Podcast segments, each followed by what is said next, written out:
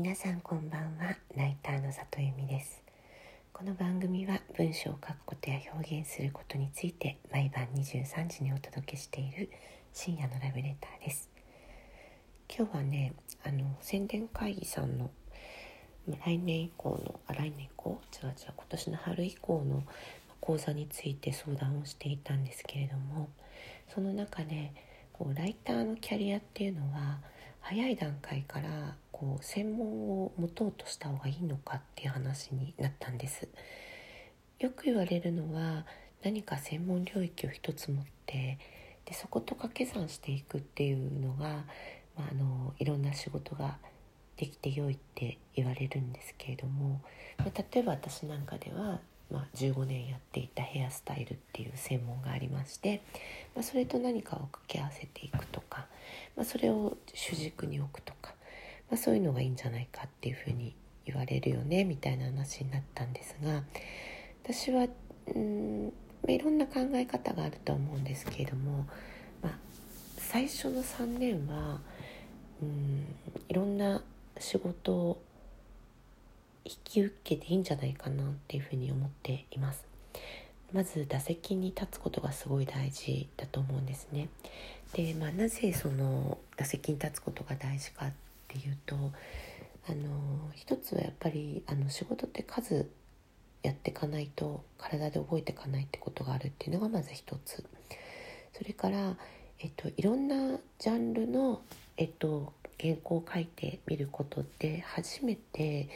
こう自分がこのジャンルが面白そうって思えるっていうかやっぱり他との比較じゃないと分かんないなってところがあると思うのね。例えば同じファッション誌の仕事でもファッションのライターさんって例えば撮影は朝4時半集合とか、うん、あのロケ地までロケバス行くので結構朝早かったりそういう撮影が多いんですよね。でもビューティーというか特にまあヘアのライターっていうのは美容師さんのスケジュールと基本的には一緒なので、えーと、朝どんなに早くても、まあ、美容院で6時に集合その後スタジオ入ってきて7時半とかだと、まあ、7時半が1人目の撮影ぐらいが一番早いところ。美容師さんってあの営業にサロンの営業に戻られるのでだいたい午前中にえっ、と撮影を終えて、まあ、2時行っても2時3時ぐらいには、えー、オール撤収するっていう、まあ、そういうことが、えー、ほとんどだと思うんです。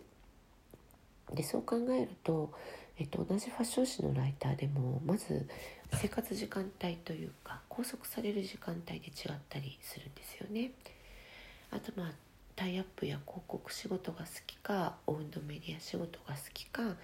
えー、媒体仕事が好きかっていうのをやってみないと意外と分からなかったりどんなことがストレスがかかるかそういうこともまあ人によって違うと思うだからやっぱりある程度数をやって横でピボットしながらこう覚えていくのがいいのかなとか思ったりもしています。でそうですね。あともう一ついろいろやった方がいいなって思ってる理由がやっぱり最初の頃って失敗もしやすいんですよね。で失敗した時にやっぱりいくつかしか仕事していないとやっぱちょっと引きずりやすいなと思う。だからいろんな仕事をしてみてあのあまり落ち込む暇がないというかそういう状況を作ってあげるっていうのも、まあ、メンタルの安定のためにはいいのかなと思ったりしました、えー、まあ、人によってはねあの最初からしっかり一本に絞りたいという人もいると思うんですけれども意外と、えっと、自分が思ってなかったジャンルで適性があったり、まあ、私なんかヘアスタイル何の興味もなかったから、まあ、やってみて初めて面白いなって思う仕事もあるかもって思います。えー、そんな話を今日はしていました。ライターのねキャリアいろんな、うん、作り方があると思うんですけれども参考になったらと思います。今日も来てくださってありがとうございました。また明日も23時にお会いできたら嬉しいです。ライターの里由美でした。皆さんおやすみなさい。